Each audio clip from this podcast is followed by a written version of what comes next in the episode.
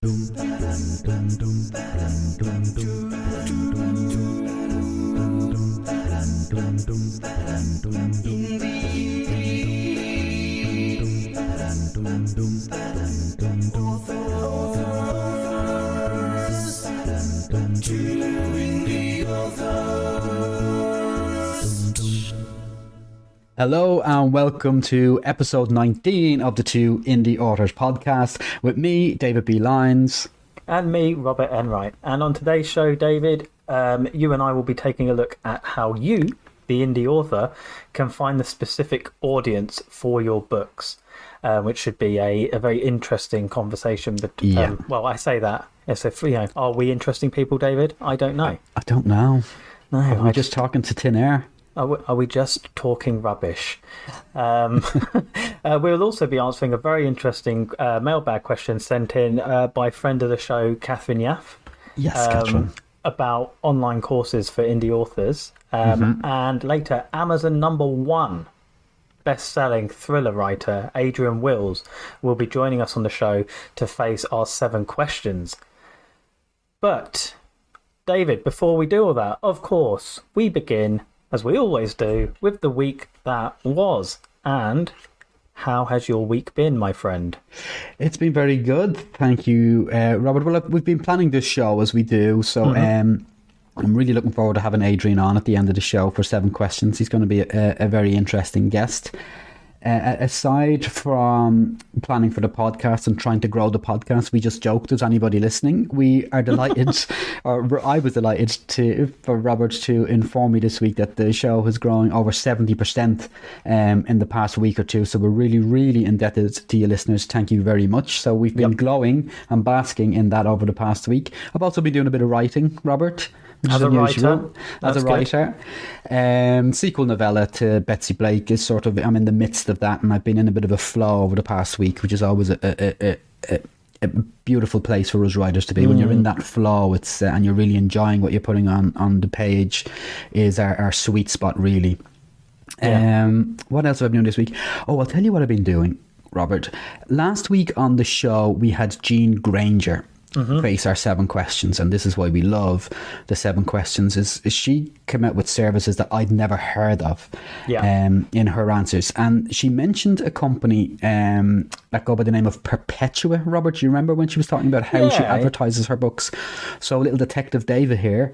Um, I had a look into Perpetua and I had a phone call with one of the representatives yesterday Right. about how they work because I have this problem, and actually, I believe you've shared that you have this problem, and I think it's probably a, a universal issue um, with indie authors who are looking after their own Amazon ads is that they just can't scale those ads and they can't up their spend. So, for example, I have about 10 Amazon ads running, maybe a dozen Amazon ads running at the moment, and they're each set to spend maybe 100 or $200 a day, but they only spend about $4 a day and it, it I, just I don't have it in me to sort of sort out and the niggly bits of why and what, what keyword is working and oh I'll, I'll emphasize that keyword and and helps help the Amazon ads scale and grow. I've just never been able to do that. I predominantly have sold from Facebook. Amazon does sell me maybe a dozen or two dozen books a day but I wish I was spending much more on Amazon Yeah, to up course. those sales. But um, Perpetua will do that for you. They're almost like an agency who comb through the Amazon data for us non-data nerds like me. But the and then they, they'll help your Amazon sales grow, which is where um, Jean said she gets the bulk of her sales. So I'm looking into it. I filled out a form. It is pricey though because you have to spend upwards of maybe ten thousand uh, a month Oh, wow. uh, they want yeah they want big spenders uh, and then they charge about 550 a month for the, the use of their service but i'm I, I you know i'm i'm I'm spinning a coin at the moment. Yeah, I'm on the fence. I- I'll tell you why I'm on the fence. I don't want to take up too much time in the in the week that was before we get to yours, Robert. But my Facebook ads used to bring me in two and a half times my spend. So if I spent two hundred pound in a day, um, it would bring in five hundred pound plus for me yeah. That was always the case. The iOS change has sort of disrupted that a lot for me. I'm bringing in maybe 1.7 times as opposed to 2.5 times my spend. Yeah. So the Facebook ads are not as lucrative for me, and I spend maybe I can spend between four and eight or maybe even 10 grand a month mm-hmm. on Facebook ads. And I mean, I spend 10 grand a month when I'm, I'm launching or something. I haven't done that in a while, even though I've launched a book. It was a third in series, so it wasn't a, a, a real big launch. But I, I think I would take a bulk of that spend and put it with Perpetua on the Amazon ads if I can be a bit more convinced that they will bring me back. Um, Yeah, it's the kind of hard of to, to get a guarantee, isn't it? it's hard to get a guarantee and, and I was speaking to them yesterday and they said there are no guarantees but I think with, with Facebook not cycling as fast as it has been over the years for me these days I think I, I, there's no problem in stopping my Facebook ads for two or three months and trialing Perpetua and then going back to Facebook ads if I need to but um, yeah it's something I'm thinking about so I will let our listeners know uh, as I make that decision over the next week or two on the podcast Well, good luck with that. Thank you very much. So a little bit of writing and a little bit of research this week. What about you, Robert? What have you been up to? Um, mainly writing. Yes, as a Um, writer. Yeah, as a writer, I've mainly been writing. Um, I feel like I'm being quite ambitious with the latest like Sam Pope book. I've started to weave in some like political stuff into into the book as well. Oh, Um, nice. So it's been been quite um, quite a rabbit hole of research into you know what certain parts of Parliament do and all that stuff. But um, it's now just I'm literally on the chapter where the first major action scene kicks off. So I've started to hit that groove that we were talking Great. about, that sweet spot where all I want to do is write. Yes. So um, I think I'm on track for my deadline. Um, so yeah, I've mainly been focusing on that. so can I uh, ask you, is, is the next Sam based in Parliament? Is it set there? No, but No. The, the next Sam Pope one is is I had a novella I launched about three four years ago, based when he was a soldier, and he Yeah. him and his um, like op, opera, um, secret operative team were sent on a basically a suicide mission to recover some diplomats that had been French diplomats that had been taken hostage in Brazil, but um, they they were already dead, and Sam and his team were sent to make it look like everything was done to bring them back. Oh, right. And then Sam survived, and then essentially what happened now is is now this book's set twelve years after that. Um, the guy who was head of the French army is now like nailed on to become the next French president Ah, and, and the son of one of the people who were killed thinks that he sent them to die. And sam obviously knows what happened. So he Oh, ends up getting involved. And so yeah there's a lot of like french politics. Like i've had to research and our politics and but now it's just going balls to the walls action. So uh, Yeah. yeah so it's good. It's fun. Um just nice. yeah mainly Sounds what it's mainly what I've been doing. I've been looking at improving my mailing list with um, my automation sequences with some Yeah. videos, but um, I'm infuriated with the fact that um, MailerLite doesn't allow you to embed a video in the actual oh, email. yeah. You have to send has to them to divert to YouTube. Yeah. Because I did that with um, with my competition that I ran a few weeks back. Yeah. And it's nice. I got some subscribers, which was hilarious because that was never the plan. I'm, like, I'm not releasing videos on there. Um, but uh, yeah, so I'm, I, I don't know. I don't know if the customer experience of being taken off the email to YouTube is all that good. So I don't know if I ever need to rethink what I want the sequence to be, or maybe even rethink my mailing list provider, which might be a bit of a ball ache. But I think I'm going to tackle that properly once the draft of this book is finished. It's not a priority, but it's something I'm looking at. Well, one thing I did to sort of overcome that, and I'm not sure it's a great um, problem solve, but I now put my video at the bottom of my email, Right. so they the, the reader goes through each of the uh, features. A bit like this show, I have a magazine type newsletter Yeah. with the same features every week, I and think I've used to seen have. yours. You put it on Oh, you've seen Facebook, mine, have you? I, yeah, I think I've shared it. Actually, shared copies of It it. looks yeah. great, yeah. Or cutouts of it. But I, I used to have the video at the top, and I realized the video is just taking people to YouTube, so they're Mm-hmm. not getting to the rest of the email. So now I put it at the bottom, but I'm getting less clicks on the yeah. video. so yeah, I'm, I'm, a little bit annoyed by uh, with MailerLite myself on that. But yeah, technical issues we, will come across many of those um, through our in the auto career. But at least we both been working this week, Robert. We both been writing, so it's been a uh, productive week in terms of getting words on the page for the two of us. Two authors.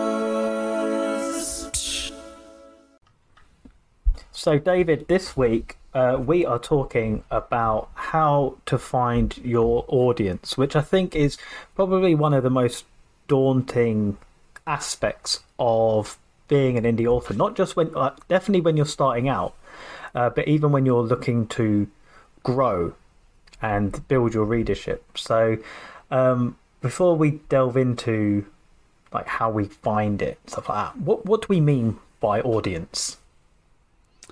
Yeah, yeah, well, you're dead right. It is one of the more daunting. It sounds very businessy, like, doesn't it, of, of finding your audience? But the the fundamental truth of it, Robert, is as you well know, is that finding your audience is the key component to mm-hmm. obviously mm-hmm. selling your books. So you ask, what is audience? Well, I guess it's naive to think that your audience is anyone who owns a Kindle or anyone who reads paperbacks, because that's that's such a it's a clown's pocket of an audience, if you know what I mean. It's yeah. just there's just way too much space in there. Um, so, for example, my wife has a Kindle, and my wife loves to read uh, books, but she ain't reading any of my books. um, yeah, quits. So it's it's naive to think that oh anyone who owns a Kindle or who likes to read a bit of fiction they will read my books. No, that is mm. not the case because there are so many genres and so many subgenres within genres um, that your that a specific audience would like. So it's very key to find who your audience is so you can sort of bullseye and narrow down your marketing and filter it towards that audience. Yeah, I think that's um that's a re- that's very succinctly put. Um, because essentially, what what your audience is is it's your potential reader base, mm-hmm. right? And like you said, that doesn't mean everyone in the world who has a Kindle, because not everyone in the world likes what books you write. Um, so, like someone who re- like someone who reads one book a year probably isn't your audience. Yeah. Um, somebody who reads non-fiction books probably isn't your audience just because they might have said that I like books. I read all the time. They might not be part of your your audience. And yeah. like um, another really good one is is I write action thrillers, right? But somebody who likes action movies might not be my audience because they might not read books. Yes. So it's understanding that, and I think people go like, "Oh yeah, but if you like this film or if you like this TV show, you'll love my book." They might not be interested in reading books. Um, and I think it's like I said, it's it's discovering that, and, and that's taken time for for me. I don't know if it's taken time for you, David, just to you know, it's taken years for me to narrow my audience down to the point where you can build that uh, reader base. Um, yeah. And it's something you touched on just a second ago. Um, like my wife, so if she's read, I think the first card, she hasn't read any of the Sam Pope books, maybe one of them. Mm-hmm. You know, but um, it's not because she doesn't support what I do. It's just they're not for her. She's not my reader base, and I know it's really tempting when you start out to get your friends and your family to to buy your books, but unless they are avid readers of the um, genre that you're writing in, they're not your reader base either. Yeah, I mean, this is probably going to sound harsh to say, Robert, but uh, you know this and I know this, and we probably should say it um, on this podcast but your family and your friends reading your books and buying your books when it's launched, totally redundant. It really is redundant. It's mm-hmm. it's almost pointless. In fact, it may fly in the face of you being successful because if your algorithms are telling you that um, the Amazon algorithm is telling you that oh these types of people have bought your books when they're not really the people who normally buy books. So if your cousin Sheila and your your uncle John bought your books, but they don't normally buy the books, you're sort of messing with the Amazon algorithms there. So yeah. getting friends and family to buy is really not setting up a business for yourself as much as you would like them to know what you're putting on the page. It's sort of redundant and almost pointless. And I think, given what you and I have just said over the past couple of minutes discussing this, Robert, what, what's interesting um, about me and you and the dynamic between us two is that we both write thrillers in a sense and mm-hmm. they're both dark in a sense. Yours is more uh, action, and mine is probably more psychological. But they both fall under the thriller genre. But you and yeah. I, even given that, our audiences are totally different, and even though we write in a very similar genre. Yeah. So, in fact, it might be good um, before we discuss to our listeners how they can find their audience. We should probably discuss who our audiences are. Um, so funny enough, I actually kind of write for different audiences, not intentionally. And if I could go back in time, I probably wouldn't have written my books this way. Uh, it just happened to work out that way. But I kind of have a crime thriller series, and then almost like a literature fiction series. My my style has changed, and therefore my books have changed, and each of those have a different audience. Yeah. Um. So I write. So for example, my first three books are called the Tick-Tock trilogy, and they're all about sort of little crimes like a bank heist, and then a girl goes missing, and then there's another uh, detective trying to chase down two um, teenagers who have made a suicide pact, which is the third book in that. D- the audience for that is totally different than for my trial trilogy and my America trilogy. Yeah. And this is how I have learned about audience because I assumed, well, I'm just marketing to people who like fiction books and who own Kindles, right? No, you, you really need to, to narrow it down more. Um, so, for example, the Betsy Blake book, which is the missing girl book, uh, I found that if I advertised that to 55 year old women, to 65 year old women, it, they just lap that sort of genre up. You know, missing girl, oh yes, please. They just they're the types of books they've been reading for years, and they're shark readers. These guys, right? So they're going through all these things. So as soon as they see an advertising, an advertisement for a book called "Whatever Happened to Betsy Blake," with a, a blurb that suggests this is a missing girl story, and a private investigator is going out to try and find her. Yes, please. Th- Yeah. That audience want that book. Um, and then towards the America trilogy, I found that there's a totally different audience. Uh, they don't necessarily want this that that sort of dynamic that I just spoke about the 55 to 65 year old female who owns a Kindle. They don't want a subtle literary genre that makes statement on how our media is run. Well, that's exactly it, isn't it? It's, it's, it's if you if you weigh it up by like your elevator pitch of what Yeah. your your books would be. Mm-hmm. It's like I- I'll be perfectly honest with you. I read Betsy Blake and I thought it was brilliant. I read Betsy Thank you. Blake because you and I be- became friends, and now obviously we run this podcast together. Yeah, But it's not my genre of book. yeah, Um, I read it because a you're my mate, and b it was so critically acclaimed. I was like, right, I'm gonna I'm gonna see what I'm gonna see what it's about. Yeah. Um, But again, if if you had targeted you incorrectly, or yeah, Yeah. if you targeted me for that book without me knowing who you were, I, Yeah. I probably and it was a crying girl saying this girl's gone missing. Read the book, or whatever. I would have, I probably would have gone, eh, because I'm not the audience. yes, And I think you'd yeah. probably be the same if you saw, you know, if my ad was the targeted to you. Yeah, Yeah, because it, it, it's it's not you know it might not be the genre you read. Yeah, so you're more. Um, you you've got a better structure or a more consistent structure to answer this question because your books are concurrent. Uh, it's it's the same character, it's the same series. So, um, who is your audience, Robert? Who have you found are the ones that lap up your books? So um, there's probably two parts, two parts to this answer. Um, there's part now where I am now in my writing career, which is obviously doing it full time for a living, ten books out there, and then there's the answer of what, how did I build my readership when I didn't have as many books or as much money in my um, like my marketing budget. Yeah, Um, and before I go into that, I'll just echo your thing about marketing to different um, audiences is a real skill and a real niche because this is one of the issues I'm having with trying to kickstart my Bermuda books. yes, of Is course. it's a completely different genre, and I don't want to push it to people who've been reading Sam Pope because it's a very different. Um, again, falls in the thriller, falls in the you know there's a hero to it, very different genre, and people might not like it. So, um, so when my audience now is very broad, right? I, I, I, but I push to people and I make it very specific. So if we're talking about Facebook ads here, and David, I don't know if you agree with me. I think we should definitely go a full episode on exactly what we do with our Facebook ads because I think our listeners would really appreciate that. Yeah, the listeners do get a lot from that. We should do that. Absolutely, we'll make that one of the main talking points in a, in a Yeah. podcast soon.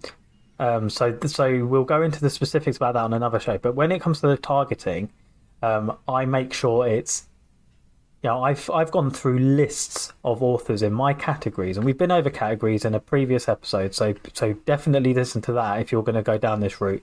Mm-hmm. Um, and I find all the authors that are in my categories up near the top who have sold loads, who have got thousands of reviews, and then I try and find if they're targetable on Facebook because they're the people. If people have said that they like them, then they're going to like me. They're going to like my stuff because I've got all the evidence in the fact of sales and reviews that people like my stuff too. Yeah. Um, so I've now sort of targeted those people and I've branched out. So I have a separate, I target the US separately, I target the UK separately, but I, I, I keep it quite broad with regards to gender and age. Um, but I, I narrow down more on I only want people seeing it if they've made it clear that they like that type of thing. And mm-hmm. so I like I said, you could put in a Facebook ad that is to Kindle books, people who have a Kindle and who like books, and you will get millions that you will target. And so then true, not yeah. your people. I've drilled mine down to I think my my audience is probably about 1.2 million. You think of the right. amount of people who are on Facebook but then in my mind, I only need to get 1% of that 1.2 million, and I'm, I'm laughing. Yeah. Um, so that's where I kind of am now. Where I was before, and this is going to go a little bit into the data nerdiness of how you know the mind works, but I believe I've said something before about the, the data you can get out the back of your ads, right? So, and this is what I was doing when I was bootstrapping to to build my books up, you know, and I had, I had older covers that my friend had designed for me, things like that. I had like a fiver a day that I was willing to spend on ads. Um, yeah. So I did the targeting, and then what I did is if I looked in the back, and I did it broadly, I did it broadly. I looked at um, you know men and women between the ages of 18 to 65 plus, and then yeah. I looked at who was predominantly clicking on the link and like the cheapest clicks, and I think it was men above 50. Right. Which, yeah, might not sound like the coolest audience in the world. However, at the same time, it's like, okay, well, I can kind of see that because my books are slightly, you know, macho action hero. You know, they're po- you know, they're advertised as military thriller, you know, action thrillers. Makes yeah. sense. So what I did is I then changed my ad, um, and I changed it so it was only targeting men between that age. So then right. I was getting more clicks from the people who were showing that they were clicking on my ad. And then that mm. allowed me to build and build and build. So when I started, my readership was probably very heavily male dominant.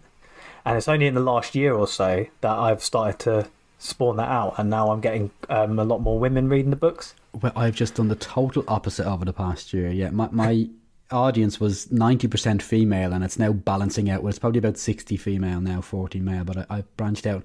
It would be remiss of me to not ask you this, Robert, seeing as you've brushed on it. You said you went into the back end of your ads and found out that it was um, predominantly males 50 years plus who were clicking on your ads. How, can you tell our listeners, how did you get that information? So when you go on to the ad itself, if you're running it, um, this we'll do whistle stop here because we'll talk about this in a lot of detail when we go into yeah. it.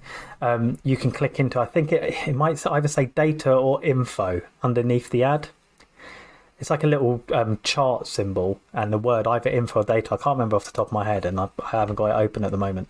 Um, but once you go in there, it shows you um, a number of stats like who's clicking it, like the split between gender and the split between ages. Ages. It's not. Yeah. It's not that tricky to find. Um, mm-hmm. If people do struggle to find it, I will do a video and, and show people how to how to find it. But it's it's readily available information that if you don't have a lot of money uh, or you're just starting out, it's a really good way to to get the most out of your budget. Yeah. Yeah. Um, but and there, there are two main demographics. I if you can get the gender and the age range that are, are, clicking your ads within, you think, oh, this is sort of the demographic that's interested in a um, action hero, a, secret action hero like Sam Pope. Yeah, that, so that's you're, the next you're thing. Somewhere. Yeah, if you get your targeting is you know what what um, authors or subjects you're targeting, you nail that down. The next thing to nail down is your target audience within those people who've said they like that. Yeah. because if I'm spending five pound a day and I'm getting twenty clicks from that um, group, men over fifty, and it's costing me twelve p a click, but then I'm getting four clicks a day from women who are eighteen to twenty five, and they're costing me fifty p a click, Yeah. then I don't want those. not at the Exactly. beginning. Not at the beginning because they're spurning money. Um, So yeah, so I think that that's. I, I, would recommend people if they're if they're looking to build this, that's where I would go. Um, we will go into this in a lot more detail, but I think it kind of segues quite nicely, David. What we're talking is how further can you find your audience? Yeah, it, it, it- it's obviously the great question for all authors to ask themselves and to do, as Robert is saying, is, which is uh, research into to finding out exactly who is showing interest in your ads. And um, if you if you can't find what Robert's talking about, the data there, uh, which breaks down your age demographic and your gender demographic, then ask us on the uh, our Facebook group, and and we will certainly answer and show you the way to do that. Um, so, how do you find your audience? Well, the first thing to mainly consider is what genre do you write in. Yeah, Okay, so if you're writing romance books, I hate to sound sexist, but it's it's it's likely that your audience will predominantly be women because they have overwhelmingly purchased in that uh, genre over the years. Um, so understand what genre you write in and, and find comparative authors uh, on Amazon because Amazon will give you a lot of data. It won't. It's not shoving data in your face, but if you're clever enough, you can find out um, about comparative authors and who's buying their books. For example, just have a look around their um, reviews and you'll find, oh, it seems to be a lot of men leaving reviews on Robert Enright's books. Perhaps men are what I should predominantly be aiming for with my advertising. So have a look around your comparative authors. Who is their audience?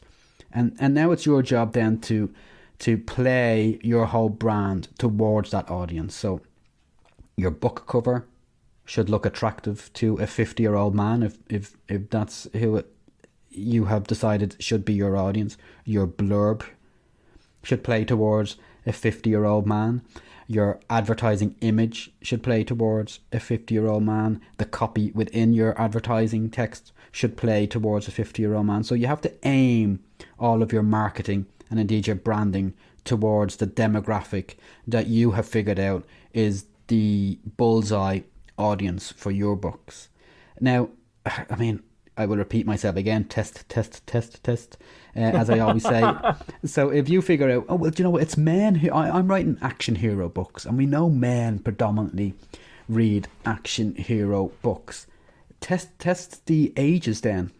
Run an, run a five pound ad to 20 to 30 year olds and another five pound ad from 30 to 40 year olds and so on and find out oh look it's actually the 40 to 50 year old men who are giving me most value for my spend here. And they're buying the most books. So that that's my audience. I'm gonna i'm gonna create my whole brand around selling my books and my blurb and my covers and everything towards this demographic of 40 to 50 year old men. So research look at figure out what genre you are and um, find comparative authors and see just how they're playing the game and how they are reaching towards their audience. Um, I'm sure you could add to that, Robert. Uh, uh, uh, what can you say to our listeners? What hints can you give them or tips to Um, to, to find and, and, and nail down their audience and narrow it? But before I before I do that, um, it's going to sound like I'm just plugging our podcast the whole time here because I've already mentioned the ca- the categories episode. But Yeah. you know, we did a whole episode on branding, um, a couple of That's about right. a month or so ago. Part of the brand, it's called. Yes, yeah, clever title by me. he's good. Um, he's good. This one, right? However, the reason I'm saying that is we the idea of what we do with this podcast is we focus in on one area every time, but there's these things don't sit in isolation. Everything plays together. There's so many plates that you have to spin, and so many things you need to consider when doing this. And so, the idea of this podcast is we shine a light on these tiny aspects that make such a big difference to Yeah. hopefully join up a lot of thinking. So if you've listened to what I was saying earlier about um, you know looking at other authors in categories and you're not sure exactly how to do that, we have an episode for that. David's just made some excellent points about branding. If you want to know more about you know how we do branding and, and what we our view on it is. We have a whole episode on that. So um, again, definitely check them out. Yeah. What I would add to your one about how you find your audience is um, writing to market. Okay, Yeah. so people think that that's a really dirty thing. Um, and it betrays the artistic process of writing. You know, well, I'm so I'm so unique, and well, this of course I'm not going to write to market. You know, everyone knows someone who just hates anything that's considered popular, or you know, like everyone likes it. Someone will immediately go, "Well, I don't like that because everyone does." You know, like someone will always turn their nose up at stuff, and and to be perfectly honest, I I think it's crap. I think that whole notion of oh you can't write to market because that betrays the author or the writer within me The, is a load of nonsense. within you. Yeah. Yeah, it's a load of nonsense. And so if we strip back what what this is, what this podcast is, is we're talking about writing, right, and how to and how we are as authors. If you strip that back even further, we're right, we're doing a podcast of how to run an indie author business Yeah. because that's what this is for me. It's, it is a business. I love all the writing, I love all the freedom, I love all that stuff, but it's still a business. I still need to do stuff as a business, and fundamentally, to keep this business running, I need to provide a larger number of people with stuff that I know they want. Yeah. That's like any business, right? So you could go and create something completely unique and really out there and really, you know, really fall into the whole. I'm such a, you know, such a free spirit and a unique I'm an, mind. I'm an artiste, and you can smoke Yeah. your pipe and say, I've created the best literary fiction book of all time. But it's it's it's kind it's great for you if you write great art, but it's sort of a little bit redundant if there's just no audience for it. Well, that's it. It's it's it's all well and good doing that. And if that's what you want to do, fair enough. Go and do that. I Mm-hmm. imagine most of the listeners on this podcast are in the same boat as us. They'd like to do it for a living. And if Yeah. you go out there and you go and complete something so unique, go write, spend all your time writing something so unique, then there's probably not an audience for it. All right, and it's either going to cost you a lot of money to either create that audience or fail to create it. Yeah. So if you look at the biggest authors in the world, right, in every genre, they didn't create the genre. They just nailed mm-hmm. the genre. So you look at Lee Child, he didn't come up with the idea of an action hero. Right? There- There's been action heroes for Yeah. years, He, but he nailed it. He nailed He, it. he hit the right Yeah. he got the right voice, the right tone, the right covers, the right branding, the right place, right time, all that stuff, and he nailed it. LJ Ross, yeah. Who's an unbelievable independent author, she didn't create Yeah. a detective in a part of the UK solving gruesome murder cases. Yeah. But she nailed it. All the elements we talk about, she nailed it.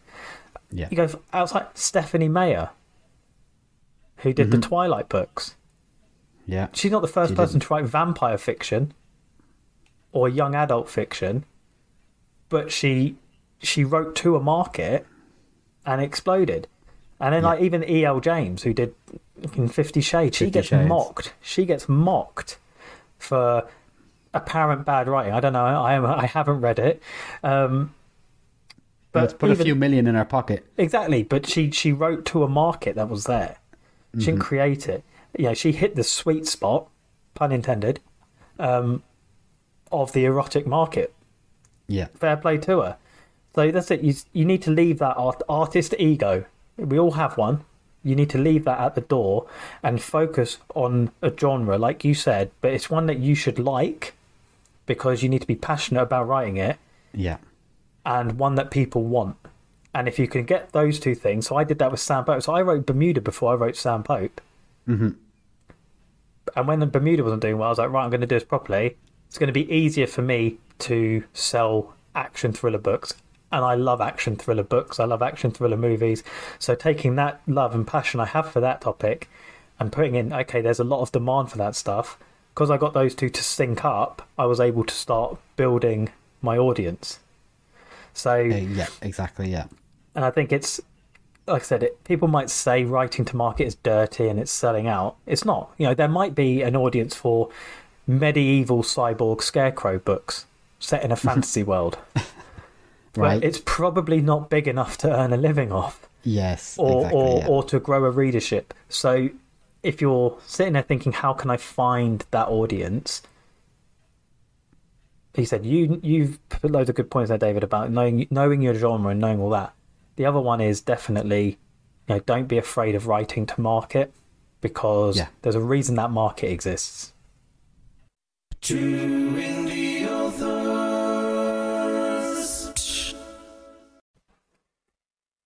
So, David, it's time for the mailbag. Would you like to provide us with a jingle for the mailbag?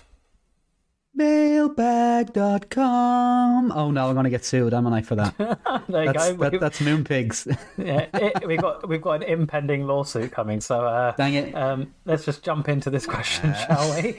Um, and this question, like I said earlier on, is from friend of the show, Catherine Yaff, who joined us um, on the show before. Mm-hmm. Um, so I'd like to say, uh, uh, give a shout out to Catherine. I Hey, hope she's well. Um, the mailbag. No? and you know, we're getting sued. That's another. another okay.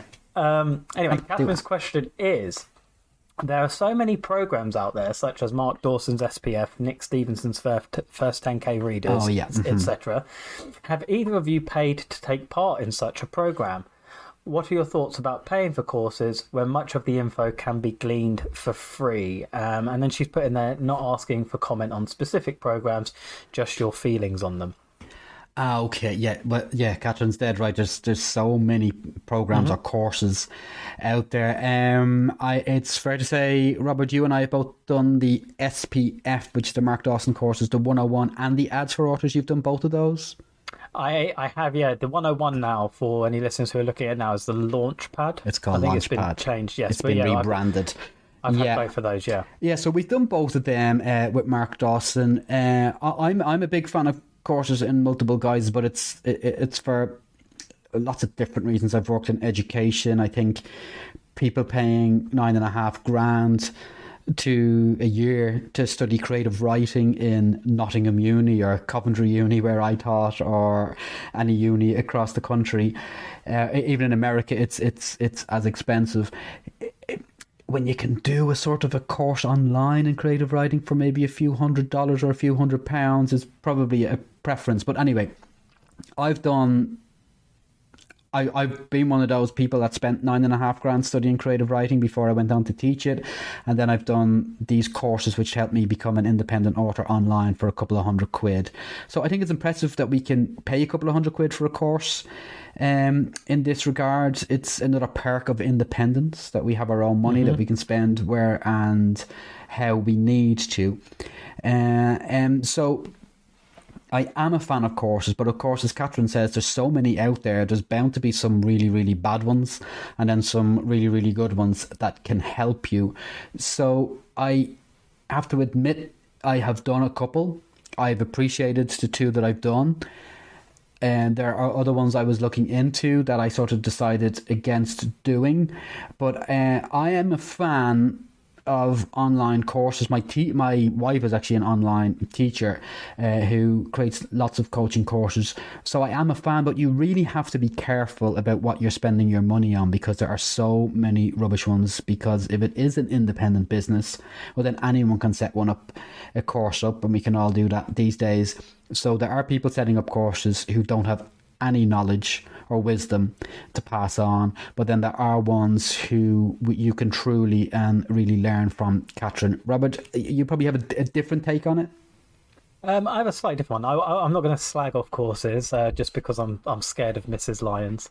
Um, no, um, I, I like I said, I've done I've done the 101 course. I've done the majority of the ads for authors course, although I'm pretty sure that's that's been upgraded massively since I, I last looked at it. Um, and I also did a number of little courses that um, Adam Croft used to do alongside his independent Oh uh, the indie great. author mindset. So he had little um, little bite-sized courses that were that were really useful. Yeah. So um, before we talk about my view on courses and, and what I think, uh, just a couple of red flags for me. Yeah. Um, my thoughts on why you would pay for these courses when you can get so much of this information for free. Um, is I think as long as, like David said, you're you're listening to the right people. Um, having it all in one place and put in an order that connects the dots for you um, is a massive benefit. So I've always championed that the the Launchpad course, it was 101 when we did it, turned my whole mentality and my whole business around because it connected so many dots of things I didn't know I needed to do, and then the stuff I knew I needed to do, it showed me how to do it and and why. Um, now, all of that stuff is for free in blog posts, in videos online, on YouTube, or whatever. It's knowing where to look and who to listen to. So, the fact that it was all coming from someone as highly respected as Mark Dawson, who's done a phenomenal job as an independent author, he sold millions. Billions, yeah. The fact that he laid it out in a way that I instantly saw it working. Um, you know, th- so that, that's why I would say that's the benefit of some of these courses. Um, you know, as long as the person can back it up. If it's somebody who sold 50 books telling you this is how you sell up a book on Amazon and how you sell it, probably not worth listening to. Yeah. Um, There are definitely some chancers out there, definitely. In every walk of life, really, yeah. uh, yeah, and we just probably like to make the point now. We we do this podcast where we we're not telling people what to do. We're just telling people how we've done it, um, and just sharing our views and thoughts on it. Yeah. Um, so one of my views and thoughts on the courses is I think they could be quite dangerous. Um, like David said, there's chances out there, but then there's even people who are not chances that I think show people this is how you can do something, and people go running into it, spending a lot of money when they're not in the position to do it. That's my only qualm with it. Um, we say all the time you need to invest in yourself and invest in your business. Um, you should always do what you can afford to do and what's realistic. Um, and I don't know. I, I feel like some of these higher paid courses could could use vetting, like a bit of a vetting process of who can sign up when and where. Um, And you know, it's not up for me to say that they should do that. And I understand, you know, it's all business and stuff. And people should be responsible. People should know: Can I afford this? Am I in the position to do this? Um, however, when you're also offering, in the other hand, the chance for them to achieve their dream, some people might not. You know, might look beyond the sense of it all. yeah. Um, so that'd just be my watch out for people is is they do work, they are good. I, I champion them as well. I think the ones we've done um, from from the 101 course to, to Adam Croft, I don't think he has them up anymore. Um, but he had like a just a one hour course on Vellum. Yeah. Taught me how to use Vellum in an hour. It was perfect. Brilliant. So they are really good. I would just say when you're looking at it, just don't get blinded by the potential success of everything and just look at this is what it's going to teach me to do. Am I prepared to do that bit? Two indie authors. Okay, Robert, now it's time for my favourite part of the show. It's the seven questions, and we have a great guest lined up for our listeners. We have a number one, Amazon number one best selling author, thriller author, Adrian Wills, with us today. Adrian, thank you so much for giving us your time this morning. Oh, it's a pleasure. Great to be with you. Thanks for inviting me. Not at all, no problem. Um, uh, myself and Robert have been pouring this morning, looking at your branding Yeah. and your your books on Amazon. A fantastic job. Um, could you introduce yourself and your books to our listeners? Well, thanks very much indeed. Yeah, great introduction. Um, so, as you said, yes, I'm a, I'm a Kindle number one best-selling author of psychological thrillers. Um, my background is as a journalist. I was a journalist for more than 20 years, um, and I've been writing fiction seriously since around about uh, 2011. Um, So I started off actually writing espionage, stroke terrorism thrillers uh, with my Tom Blake uh, thriller series. Actually, not too dissimilar to your Sam Pope series, uh, Robert. Yeah. Actually, but I, frankly, they didn't sell. I, I had four of those, and they. they it wasn't a disaster, but it wasn't great. Um, I think I thought I was going to be the new Lee Child. No, Turns out I wasn't but in um, so 2018, uh, I decided to write, uh, switch my attention to psychological thrillers, um, and I put one out. Uh, it was originally called Between the Lies, now rebranded as The Intruder, um, and that was the game changer that that set me out really on this on this new path of um, yeah psychological thrillers, which um, yeah has, has has changed things completely for me. Oh wow! Well, congratulations on all your success so far. We shall get into the bones of um, how you've been successful, Adrian, with uh, seven very simple questions. Uh, what do you think, Robert? Can you hit Adrian with number one? I can indeed. Adrian, number one, are you a full time author? Uh, well, I am now. Uh, yes, as I said, I started writing in about 2011, um, but I was trying to fit writing in and around my job, like like many uh, authors authors do. Um, so I was getting up early before work, fitting it in around um, you know, the, the, the working day, getting home, working another couple of hours of an evening, giving up all my weekends to do it. And this was really when I had young children as well. They're, they're now grown up, but you know, it was long hours and and it was exhausting. But then in May uh, 2021, I published what became my breakout thriller, His Wife's Sister. And it was a book that just seemed to really resonate with readers, um, and also happily coincided with the with the lockdown.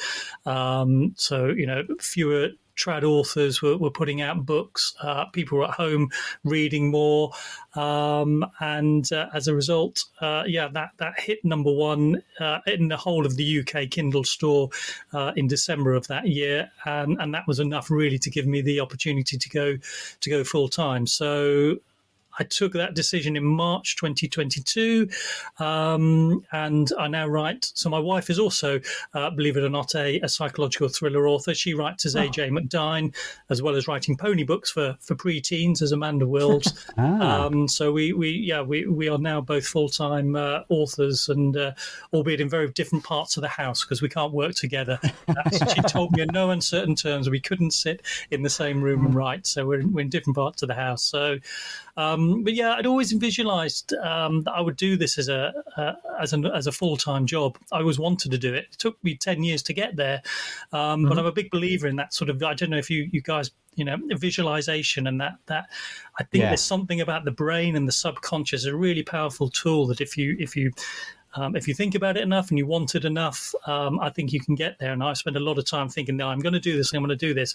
I'm not going to give up on it. Um, I've been listening Brilliant. as well recently to I don't know if you know um, Earl Nightingale's "The Strangest Secret." Have you come across that? It's a it's a 1950s no. uh, recording. You can find it easily on on, on, on YouTube or, or, just Google it, and it's all about okay. you are what you think, and it's very much about that kind of visualization uh, technique. Sorry, going off on a complete complete tangent no. now, but um, not at know. all. I'm figuring here, Adrian, you and I have a lot in common. I'm a big believer in the visualization, absolutely. Um, I have a wife who works at home who is creative. We have to be in different quarters of, the, of our tiny house. Uh, and I'm a former journalist as well who writes uh, psychological thrillers. So uh, you and I'll I, we need leave. to get our. Shall you I? can leave, Robert. Leave, yeah. we'll just have a love in between us. yes, yes, sounds good. So let's find, let's get into the bones of, of how um, you have made such a success of your uh, published books. Adrian. Um, one big decision we all have to make is whether to go wide or exclusive, which is always our second question in seven questions. So, have you decided to go exclusive or are you wide on these retailers? I am exclusive, um, so exclusive to Amazon. I did start off wide, uh, and I was quite a, uh, I was quite sort of militant about it when I first mm-hmm. started. Mm-hmm. So when I had my Tom Blake books, the, the sort of military espionage thrillers, um, I didn't want all my eggs in one basket with Amazon, uh, and I went wide, and I really tried hard at that, but it just it just wouldn't stack up. Um, and my wife was was in in KU at the time and was getting some real really good success with it. So I thought, well, you know, in for a penny, give it a ago, and, and my income just went up massively with the uh, with yeah. the KU page reads, uh, and I haven't really looked looked back. As I said, I'm you know I'm I'm not an Amazon basher at all, but uh, uh I, I'd rather not have all my eggs in one one basket. But you know the, the the bottom line, the you know the financial bottom line is that that KU makes up such a, a big part of my income now. Um, yeah. Particularly, I mean, you'll know this, David, through um, in psychological thrillers. So many books are now priced so ridiculously low to try and get traction. Uh, often launching yeah. as sort of ninety nine pence or ninety nine cents, um, which yeah. you know it, it, it, adds up to nothing in sales, um, even though mm-hmm. you can be selling quite a lot. But it's you know you have to do that. We don't have to do it, but many many authors choose to do that because you then get the organic ranking, uh, which helps visibility, which then helps with your KU, KU page reads. And that's where I find um, the majority of my uh, income probably between about 70 75% comes comes through oh, wow. KU page reads so oh, wow. so yeah it's uh, I'm, I, so I'm, I'm, you know it, it's an, it's a bit of a necessary evil I think and I'd rather not be ex- exclusive to Amazon but yeah, it, it's it's That's what works. Yeah, Yeah. we share those sentiments absolutely. Yeah, I, I, I think most people who are exclusive say I'd love to be wide, but that's sweet, that's sweet, sweet KU page read money. Um, it's, it, it, it's too much of a um, percentage of your income to cut out, um, especially weighed up against the amount of work it takes to build that readership across the platforms. Like I'm, I'm in Yeah. the boat with you, Adrian. I tried across all the platforms, and the amount of return you get for the work you put in can be a bit um, disheartening, shall we say? And Yeah. when you've got a mortgage to pay, you know Exactly. that's that, that you know, and Yeah. you're full time. It, it, you know, th- these are hard decisions we all have to make as as authors these days. and and uh, you know strip it down business people as well because you know you are running it as a business um Absolutely right. Yeah. so uh, i'll hit you with number question number three uh, name the one service you use as an indie author that you cannot do without So I think this is a really tough question, guys, because you know, just asking us to pick one one service um, when there are so Yeah. many. Um, I mean, I use loads and loads, not you know, not necessarily just for the writing, but you know, for the marketing and the whole um, self-publishing side of the business as well. My initial feeling was to say, "Oh, I've Photoshop," because I've kind of used that right from the beginning, or, or, or variants of Photoshop. I used GIMP, I think, originally when I first started out, um, and I'm using that all the time to tweak images and, and social media um, posts but actually if the you know if you if you pin me down to what's the one thing i really wouldn't do without and i thought back right back to the early days of when i self-published uh, sort of 2012 um, and that was formatting. So for me it's probably what was originally vellum. Um, i don't have a mac. My wife has a mac so i originally used vellum for formatting. Now we've got atticus um, come along which i think is is is improving all the time. And i and i wouldn't be without that because i, I was I was thinking the other day about, you know, the days when we used to write on Word because there was no other option but to write on Word and then hand formatting it and, you know, spacing it and make sure it all, and it just was such a pain. Um, I don't know if you guys ever Yeah. did that, ever, Yeah. you know, had to self format, but honestly, I would never, I'd never want to go back to it now. So, um, yeah, Vellum and Atticus are probably the two um, the platforms that save the biggest amount of time as a as an indie author. It's a Um, great answer. Uh, they really do. It's because it's such a painful process to to, to pay two hundred dollars or whatever it is for a subscription to Atticus uh, or Vellum, and to have that headache taken away from you is a great two hundred dollars spent.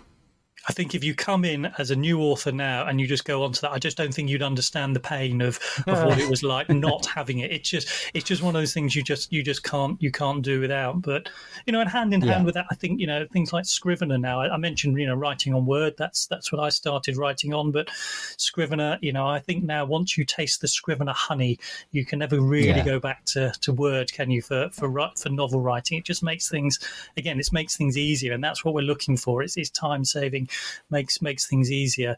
Um, but Yeah. I think also things like Facebook as well. Um, I you know, I, I when I think about the number of books I probably sold through through Facebook, um, you know, I wouldn't I wouldn't be without that uh, either. And and a MailerLite or Mailchimp or whichever um, email platform you use as well. I think those those are essential. Sorry, you asked me for one, and now I'm I'm, on about loads and loads. But it, this is the great thing about you know the, the industry at the moment. There's new software coming on the market all the time, and I'm really interested. I'm sure you guys Yeah. have been looking at this as well. The AI stuff that everybody's talking about, the chat Yeah. GPT, and um, Joanna Penn was talking the other day about um, about Sudowrite. You know, the AI specifically for authors, and I think you know they. I think they give us another, um, you know, tool in the in the armory. So there's, you know, all the time things Yeah. are evolving. I think it's a really exciting space to be in. It is. You- You're dead right. It's it's it's a mean question. Um, I've got an I've I've, I've got another mean question for you too. Uh, it's question number four. How do you market your books, Adrian? Yeah, that is a tough question as well, isn't it? This is the sort of the, you know the silver bullet question. I tend to focus a lot on paid advertising, um, if I'm honest, and it's predominantly Yeah. Facebook advertising and uh, and Amazon advertising. Could not call it AMS. That's out of date, isn't it? I'm also Yeah. back to dabbling a little bit with book bookbub ads. Um, Oh, okay. but I think you know I've, I've I've played with lots of different things, and I, and I do think there is a danger of spreading yourself sometimes a little bit too thinly and trying to do it all. And you see somebody talk about um, you know one way of doing things and dive into that. And I think for me, and this is you know my personal opinion, I think TikTok's a great example. I know lots of authors are getting some fantastic traction through TikTok, but you know the way I see it, that's just a huge time suck to produce the kind of content it needs to work. So I've I've Yeah. kind of taken the decision to back away from that and not not throw myself into it. Similarly, I don't tend to use Twitter. Um, I've tried reaching out and doing uh, sort of uh, blog tours on, on Instagram. Again, I found that's quite a lot of time and effort without a great deal of, of obvious reward um, for Yeah. me anyway. I, I know you know other authors are, are different. So you know, I think you know I talked about Facebook just a moment ago, and I think the Facebook's ability to shift books for me though is is is still you know it's, it's still unbeaten. Um, I think there was a bit of a wobble after the iOS 14 changes and, and, and how we couldn't target quite in the same way. I think Yeah. it's settled down a bit now. I think it does work. Um, and then and then probably the latterly um, is is, is is concentrating just to having more content out. I'm I'm a slow writer. I don't turn uh, content of new books out as quickly as I as I'd like to. But I think that that probably is the silver bullet. If I'm honest, more content, uh, more books. Getting them written uh, more quickly, but with a big caveat: they they've got to be decent books that, that people want to read. I, I, you know, I don't think there's much point just putting out you know trash that you know is is, is just going to get panned by the reviewers. Yeah, Uh, absolutely. I I 100% agree with you. In fact, I think I've said multiple times on the show that nothing sells your book better than your next book. So, um, multiple things you've said there, I'm completely in line with you on. Um, so, question five, Adrian. What's the one thing you know now that you wish you knew when you started out? Um, I think I got too hung up on uh, marketing uh, too early on. Uh, I, you know, I wrote a, I wrote a book, and that was it. And I think lots of people go through this. And uh, I want to, I want to sell it, and I want to sell loads, and I want to be a bestseller. And I think what I'd like somebody to have sat me down and said is, do you know what? Don't worry about that. Focus on your writing. Focus on learning your craft, understanding story better, um, working on your blurbs, working on your tropes. Um, you know, I'd seen a lot of people getting success, and you know, uh, you know, th th I, love what the SPF, the you know, the the, the Mark Dawson uh, group does, um, Yeah. and, and I think that's fantastic. And I think that the knowledge that they impart, and a lot of it for free, is, is is awesome. But I think sometimes people do need to be reminded. Actually, that isn't necessarily. I keep talking about silver bullets because people are looking for. 'em. I don't think it's necessarily the silver bullet unless you get the basics right. And the basics to me are, are, are writing. And I spent too long trying to work out marketing, trying to work out Facebook ads when I didn't really have a book that was that was that was worthy of of, of, of success. So yeah, I wish Right. somebody would have sat me down and said, Do you know what? Spend your time, put the effort in learning story, learning how to write better and understanding what uh, what readers are really after. It's so true. I mean, we probably don't mention it enough on, on the podcast, but craft is, is obviously the the be all and end all. And the truth is, if you're not producing great content, you're not likely to sell books. And an awful lot of our profit um, and and how we make money, the three of us have been quite successful talking on this podcast now, is through read through and through those Yeah. KU reads that people are going through all of your books, and they're just not going to do that unless your your your content is is good enough. And I think that's actually, you know, we talked about KU and not wanting to be exclusive, but I, I do say to people often, I think KU is is fantastic in that respect for, for readers and for authors because it, it encourages to to write books where you want to turn the pages and you want to Yeah. you want to keep reading So because you're not going to get paid if people pick up a book and they read the first page and they you know they ditch it because it's so easy just to pick up another book. Um, So I think actually in, in many respects it's it's a good thing. It is, yeah. It drives us. It drives us, as you say, to, to create those uh, page turners. Um, so that's some of the positives. We're, we're going to turn a bit of attention to the negatives, Adrian, if you don't mind. Question six is: What's your biggest frustration as an independent author? Yeah, I think I think it's probably a personal frustration, if I'm honest, and I kind of alluded to this just now that um, I'm just not able to write quickly enough. Um, you know, I can physically do the words. I mean, I've got because I've looked into this. Why can't I produce books as quickly as other people? But I think I spend too much time chasing perfection down when I'm editing, and I go back and I go back, and I think sometimes I end up taking the sheen off of books as well. Yeah. um, that are probably Yeah. perfectly perfectly acceptable, and I've just got to polish and polish, and I over polish sometimes. Um, And then I'm watching other authors that are knock, knocking books out, you know, every couple of months and and absolutely smashing it. So I have a new business model this year. Um, I'm looking to put out more books. I'm trying to plan them in advance so I know what titles are and, and a rough outline. Uh, and Oh, I'm trying to strict to a, uh, stick to a, a strict you know editing drafting timetable i've sort of tried to reverse engineer it so i can say right if i need that many books how many words is that per month, per week, per day, per hour. And so you almost go, well, actually, that's achievable because I only need to write, I need to sit down and write 500 words in an hour. And over four hours, I've done 2,000 words. And over the course of three months, that's a book, that's a book done. So that's my new, Great. my new thinking. I suppose my other, my other, I suppose my other frustration is uh, is is at Amazon. We talked about we talked about KU and um, and, you know the and being exclusive. I you know I do get- feel frustrated that I that I you know I am beholden so much to Amazon. I said I'm not a I'm not a an Amazon knocker at all. I think um, they've you know what they what they do is brilliant. Um, But I have you know I'm beholden to them in terms of my KU income. I'm also beholden to them to try and sell books through Amazon advertising. So I have to end up paying them to sell my books as well Yeah. for them to take a cut of it. uh, and and you know that's a brilliant business model for them, but that that is that's hugely you know frustrating as a as an author. But you know I guess that's life, and we wouldn't be you know have to remind ourselves we wouldn't be in this position if it wasn't for Amazon, if it hadn't been uh, for them, you know, and the Kindle and and the advent of self publishing. Um, you know that that has all come from from Amazon's uh, business model.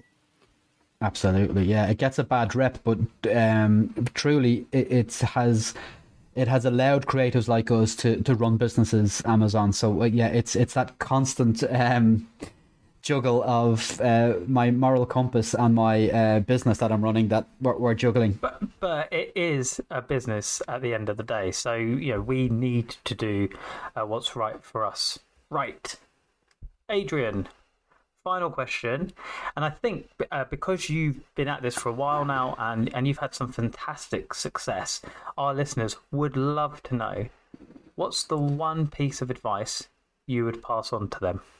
So no, again, another great question, um, and I've alluded to this as well before, but I, I, I think this is about nailing your craft. Um, and I think if you can get your craft right, that's the thing that's going to sell your books. Um, so you need to write a lot, you need to read a lot, you need to understand story and, and how it works. You need to understand your own genre, um, the expectations of that genre and I really delve into what, what readers are looking for. Um, I think a good bit of advice is to hang out in Facebook groups where the where the readers are. You know, uh, for me, psychological thrillers. There's an awful lot of Facebook groups that have popped up with a huge following, um, with readers desperate for for um, for new content. Um, what and, you, and through those those. Um, pages you can find out what books people love and what they hate and try and delve into you know what is it that's resonating and, and what isn't um, trying to find out what the tropes are and the obligatory scenes. That's really, really important. And then um, trying to find the butter that readers lap up. Do you know what I mean by butter? This is um, Theodora Taylor. Are you are you familiar, guys, with? No, Okay, so again, another another recommendation. Um, so Theodora Taylor, she's a she's a romance uh, author, and she she wrote this incredible book, um, Seven Fig- Figure Fiction.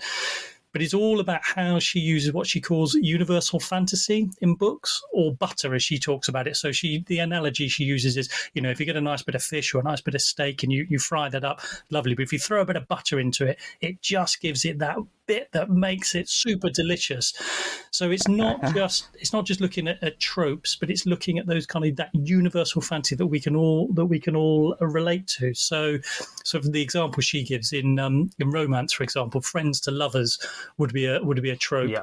Um, but the universal fantasy is being forcibly removed from your boring life and put into somewhere that you don't fit in, or um, you know, fall in love with a bully that, that really likes you, um, or Yeah. getting the fixer-upper boyfriend. You know, these are all romance um, examples she uses, but I think it works for certainly in my genre, and I'm sure others as well. Um, but it's a slight reversal. So while the you know what she calls universal fantasy and romance is about things readers fantasize that could happen to them. I think in psych thrillers is almost the opposite. It's the things we're afraid of but still drawn to.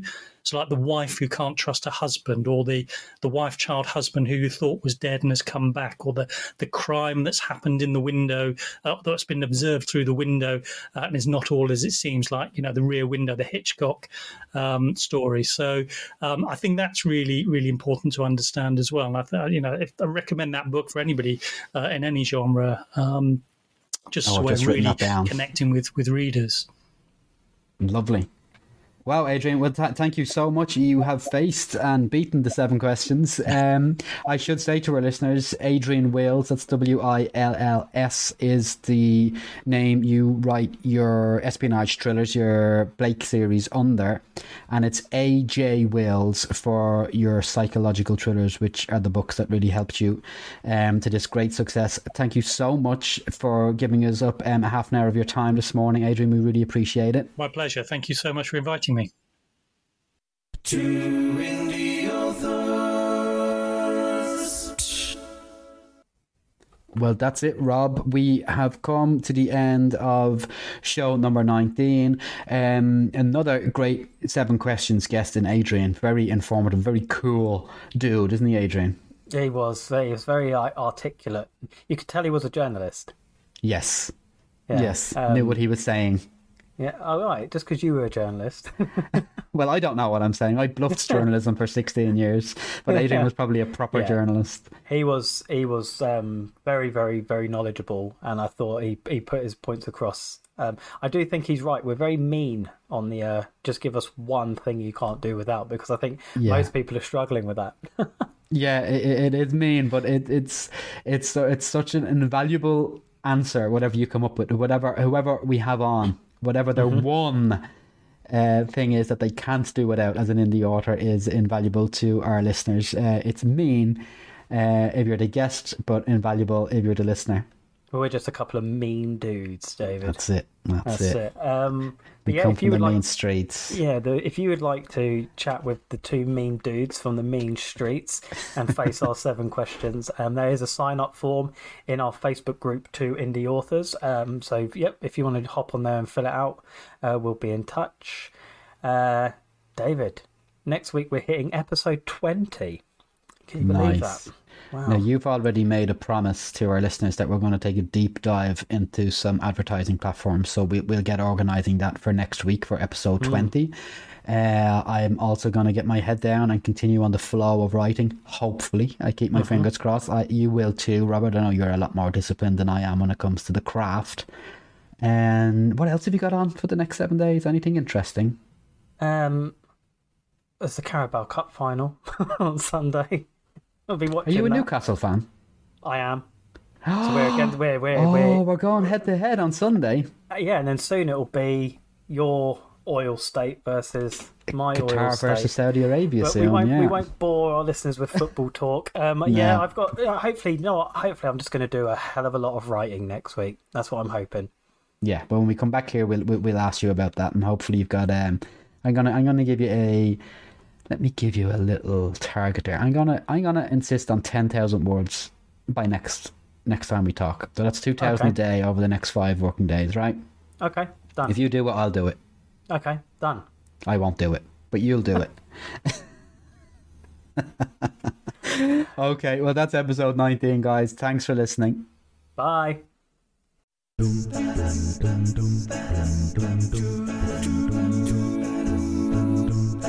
Two